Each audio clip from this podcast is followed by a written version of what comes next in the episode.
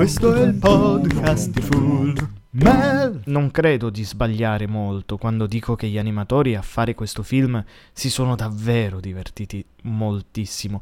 Probabilmente si sono divertiti molto di più a fare un film come questo che non fantasia. Anche un po' seguendo quell'indicazione che ci diede la lavorazione di Dumbo e di Bambi.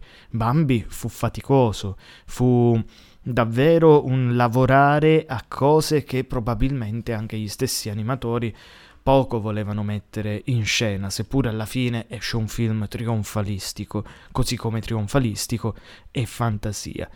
E così come è minore questo ed è minore Dumbo, possiamo definire comunque che qui si sono altamente divertiti. Ma andiamo a parlare un po' un po' di ciò che, che, riguarda le varie sequenze. Il film inizia in una maniera particolare, insomma, eh, non fa altro che confermare appunto la tesi per cui Saludos Amigos era quasi un report sul viaggio e su ciò che avrebbero sviluppato in seguito.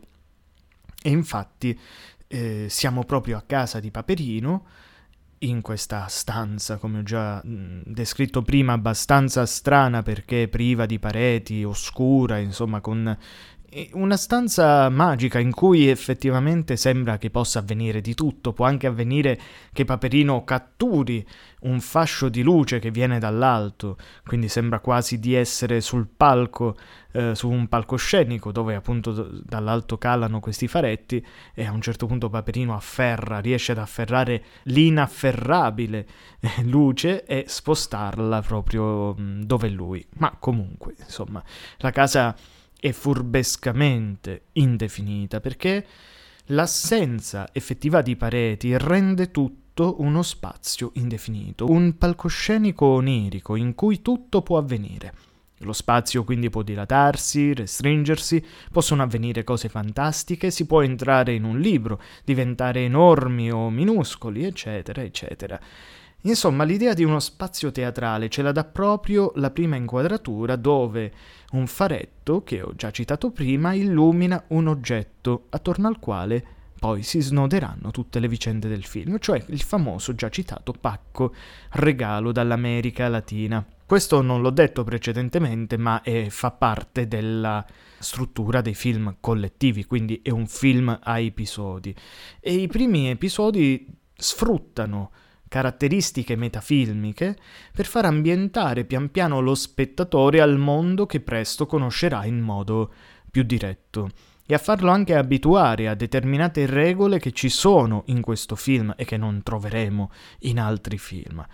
Dopo il primo, più classico documentario in cui si vanno a elencare un po' di uccelli abbastanza particolari del Sud America, di cui uno poi uscirà pure dallo schermo, il famoso Haraquan, si va a parlare del pinguino a sangue freddo, cioè The Cold Bolded Penguin. Stiamo parlando di Pablo, il pinguino freddoloso, che appunto racconta la sua avventura da, eh, dal polo sud fino ad arrivare in una isoletta tropicale pacifica, isolata da tutto e tutti. Dopodiché si va a narrare la storia del gaucito volante, che viene introdotto anche qui in forma documentaristica, dove addirittura il documentarista, quindi la voce narrante, si va a rispecchiare nel protagonista, ovvero nel, nel piccolo gaucho, nel gaucito, e nella sua avventura nell'incontrare questo asinello che aveva le ali, appunto che fa parte un po' dell'immaginario fantasioso del Sud America. Ma è da qui che poi inizierà un crescendo verso un delirio totale e su questo insomma c'è poco da discutere. Innanzitutto si apre un libro sul Brasile in cui un piccolo carioca, José Carioca, eh, va a presentarsi a Paperino e va a parlare di Bahia. Bahia che viene presentata innanzitutto romanticamente con queste immagini semifisse appunto del, del panorama della città, immagini bellissime fra l'altro, che sfruttano pochi colori e qua mi viene da chiedere chissà se è un espediente adoperato più per risparmiare con la colorazione che non per fini artistici, ma comunque, insomma, l'effetto è davvero grandioso.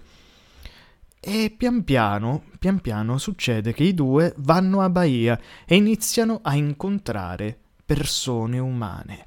Persone umane e praticamente guardando la ballerina che appunto vendeva, fa, faceva la venditrice di strada di, di dolci tipici del, del luogo, Paperino, nonché anche José, iniziano per invaghirsi di questa donna.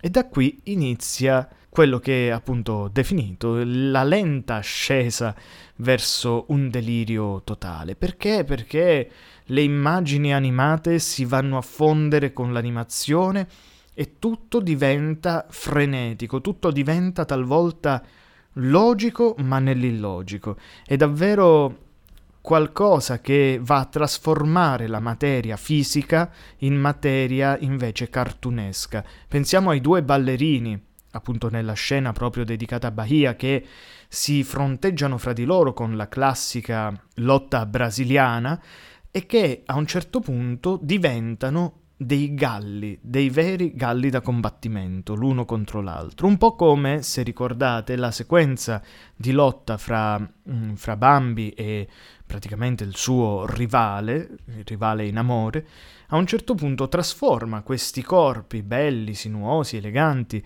dei, dei cerbiatti in, in praticamente dei, dei, muscolosi quasi, in dei corpi quasi da, da toro, Ecco, l'ultimo regalo poi che Paperino scarta contiene la grande novità di questo film, quello che poi praticamente farà scattare il degenero totale all'interno del film, cioè Pancito.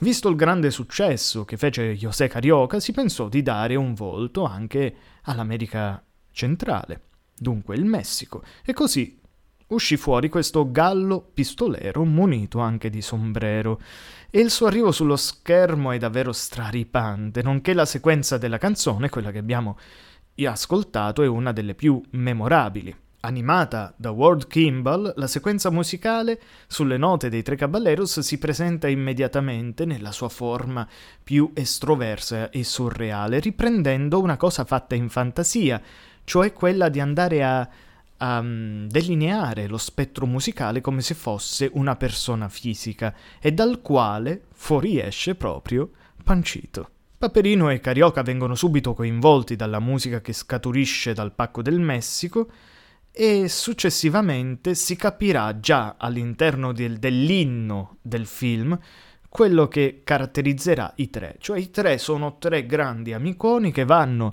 praticamente all'avventura ovunque le stelle li conducano, ma soprattutto se vedono una bella ragazza lì non c'è più amicizia, insomma ognuno va per sé e ognuno deve concorrere, concorrere per cercare di guadagnarsi le attenzioni della donna.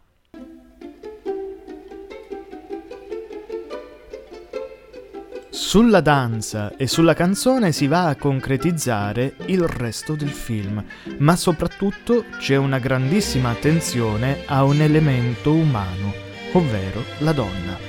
Fa davvero sorridere vedere che ad Acapulco, sulle spiagge, sulla spiaggia di Acapulco, ci siano solo giovani belle ragazze.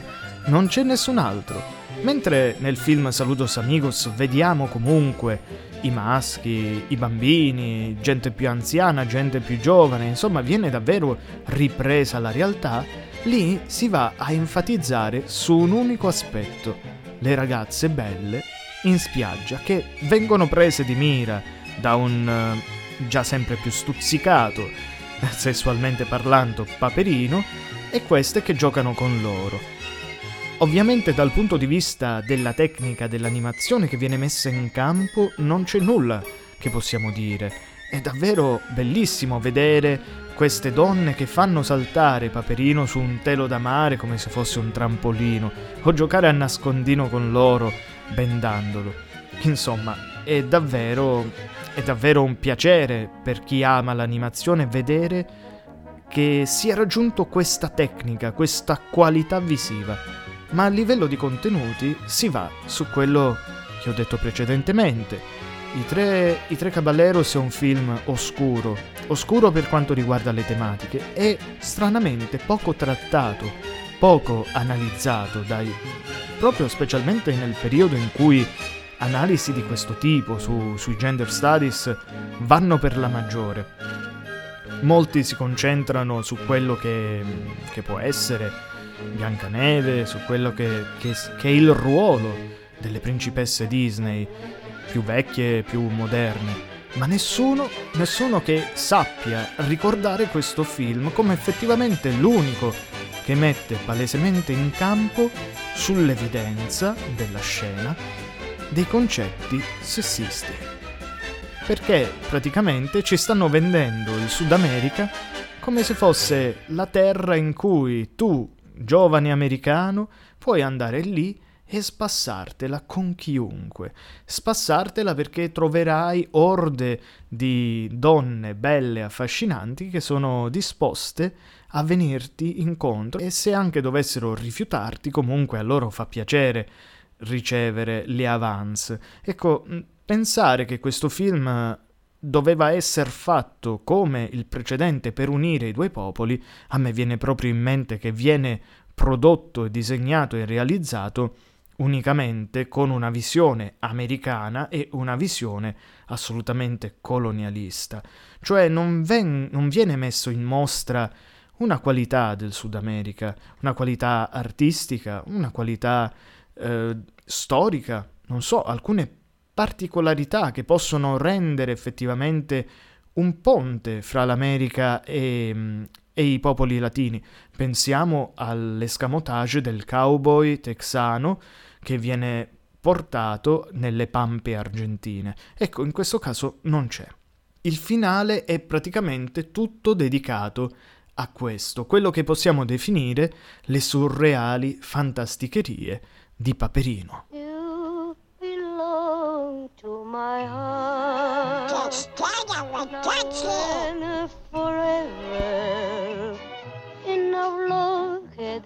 Fantastico, fantastico. Not long ago. We were gathering stars while a million guitars played our love song. When I said I love you, every beat of my heart said it too. Twas a moment like this.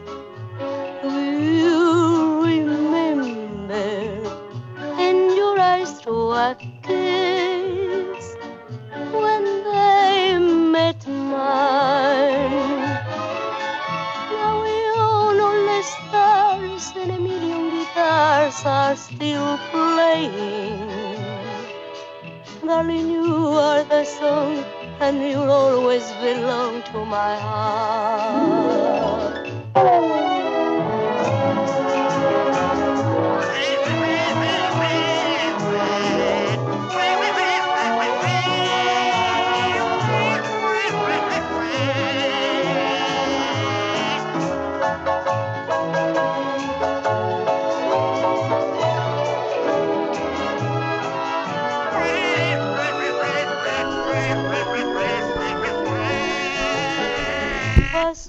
woman like this.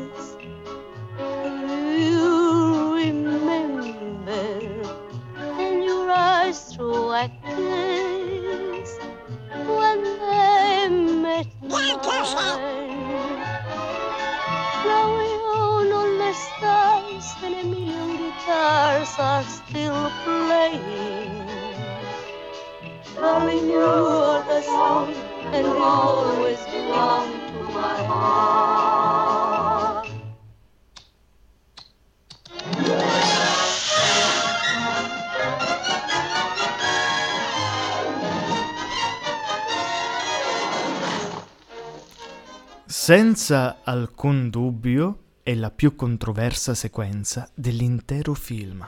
Il papero infatti dopo i baci ricevuti, questi che abbiamo appena ascoltato, va in estasi e inizia a viaggiare con le ali di un'ape fra tanti fiori in cui ama immergersi. Già, il vecchio parallelismo di ape e fiori. Insomma, il riferimento sessuale è abbastanza chiaro per un adulto. Per questo ho detto che il film è molto molto di più dedicato agli adulti rispetto che ai bambini.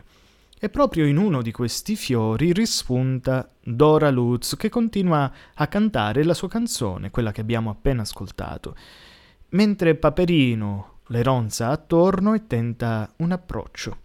In questo frangente, avvolto dalla voce sensuale della Lutz e dall'andamento innamorato di Paperino, il volto della cantante viene strappato dall'ingresso di Pancito e José Carioca, che cantando con voce alterata la canzone dei Tre Caballeros, creano un contrasto disturbante e inquietante, e da qui in poi si rievocherà in termini di shock la famosa parata degli elefanti rosa.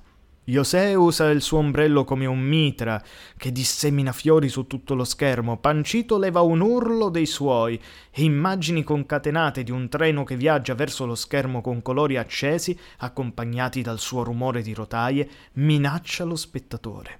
Subito dopo ricompare il fiore, con dentro Dora Luz, la quale tranquillamente continua a cantare, e Paperino nuovamente vola con la faccia da innamorato e avvicinandosi al fiore riesce a baciarlo, meglio ad avvicinare il viso ad esso. Ma quando lo fa, il collo di Pancito schizza fuori dai petali come uno di quei giocattoli a molla nelle scatole. Lo sfondo Passa da un blu notte tenue e rassicurante a un acceso e minaccioso rosso. Il delirio di Paperino continua ripercorrendo le avventure in spiaggia con le ragazze in costume da bagno e altre figure femminili che, rompendo lo schermo, decide di inseguire finché, trovandosi davanti a un muro, vede delle ombre che ricordano dei corpi e delle gambe femminili, ma girandosi trova un'immagine abbastanza ambigua e sconvolgente sopra le gambe di donne umane a formare il busto e la testa stanno José Pancito e lui stesso. Paperino si volta e guarda se stesso che va a comporre il busto di un uomo o comunque di un ibrido fra uomo e donna, il cui appunto busto dal busto in su è Paperino, dal busto in giù, quindi le gambe, sono di donna, creando una specie di minotauro. Questo strano essere si rivela ancora più raccapricciante quando i tre saltano in aria e mostrano che i loro corpi erano interi, mentre alla figura femminile non restano che le gambe che camminano. Il tutto sempre accompagnato da un ritmo nuovamente veloce e dalla canzone dei tre caballeros cantata con una voce modificata. Non stiamo parlando di un creepypasta, eh? Stiamo parlando di ciò che avviene nel film. Dopo questa scena, Paperino si vede il ritorno a casa sua da parte dei tre caballeros, ma ormai Paperino sembra davvero in preda a un'esaltazione personale, a, una, a un testosterone incontrollabile che va a realizzarsi nel suo travestirsi da toro e cercare di incornare ecco i suoi due amici perché l'hanno strappato da quel mondo che lui tanto stava amando in quel momento. José Pancito José e Pancito sono euforici come al solito, ma pienamente coscienti di sé, mentre Paperino resta davvero in un atteggiamento diverso dal resto del gruppo. Carioca, come al suo solito, con un atteggiamento e una plomba abbastanza calmo, avvicina il sigaro alle dinamiti che vanno a comporre la coda del toro, facendo esplodere lui e il suo costume in una serie di fuochi d'artificio che poi determineranno appunto la, la fine del film. Dopo questa esplosione, il papero torna a terra, ormai esausto, fra le braccia degli altri caballeros, e insieme guardano quei fuochi d'artificio nel cielo della stanza che compongono la parola fin, the end. Questo che vi ho voluto descrivere in maniera più o meno minuziosa è per farvi rendere conto di ciò che si va a vedere su pellicola. La cosa che sicuramente va notata e va apprezzata di questo film la libertà che hanno avuto gli animatori. All'interno di questo film noi vediamo realmente quello che era il pensiero degli animatori mm, che hanno lavorato appunto alle varie, alle varie sequenze. E questo mi fa pensare che Disney non fosse così tanto ossessivamente presente nella realizzazione di questo film, se non addirittura quasi totalmente assente. Se poi lo ricollego con una delle nozioni che appunto ho appreso tramite proprio alcuni libri dedicati a Walt Disney, in cui una, una, particolare testimonianza femminile sottolinea come non era Walt Disney a essere maschilista o a essere intollerante verso le donne, ma erano gli altri, gli animatori, i registi e tutti coloro che lavoravano al film a volerla estromettere dal dire la sua, capiamo che effettivamente se il pensiero di quelle persone si è rispecchiato in questo finale che, ripeto, artisticamente bellissimo, rivela la loro vera essenza e non è patinato, non è costrutto o costruito, non è un costrutto costruito appunto su, sulle idee di mercato, ma è stato ideato proprio per poter mettere la loro visione delle cose, che probabilmente ritenevano anche giusta, ecco, non si ponevano neanche il problema di dover stare attenti a rappresentare o meno una cosa che rispecchiava semplicemente il loro pensiero.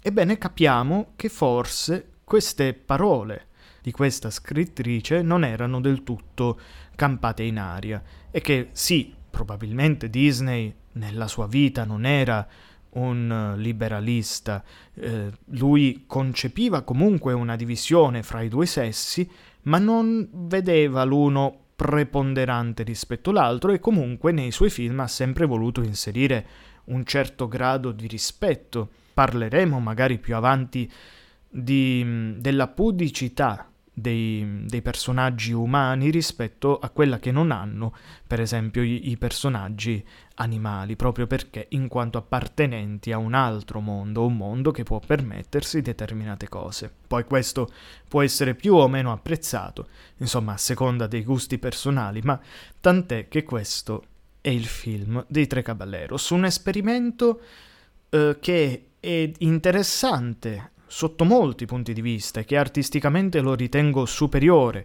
rispetto al suo precedente, ma che a conti fatti trasmette un messaggio davvero inquietante e così ben veicolato, così subordinato dall'eccitazione della, dell'animazione e da appunto la musica, i colori, le trasformazioni, che probabilmente non molte persone ci hanno fatto co- poi così tanto caso.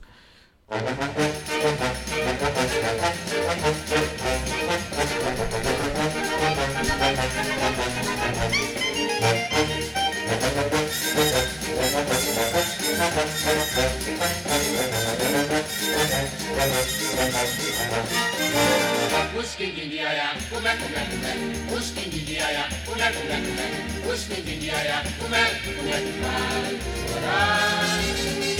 Indiana, Uiso India ya Uiso India ya Mekwa Bena Nina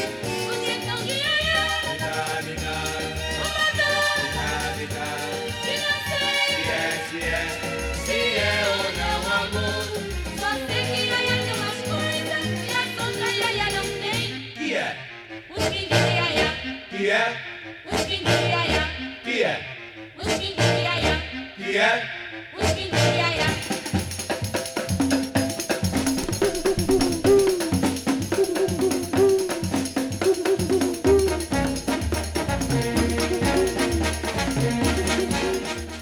E su queste note io vi saluto e vi auguro, come sempre, una buona vita. Questo è il podcast di Full Mel.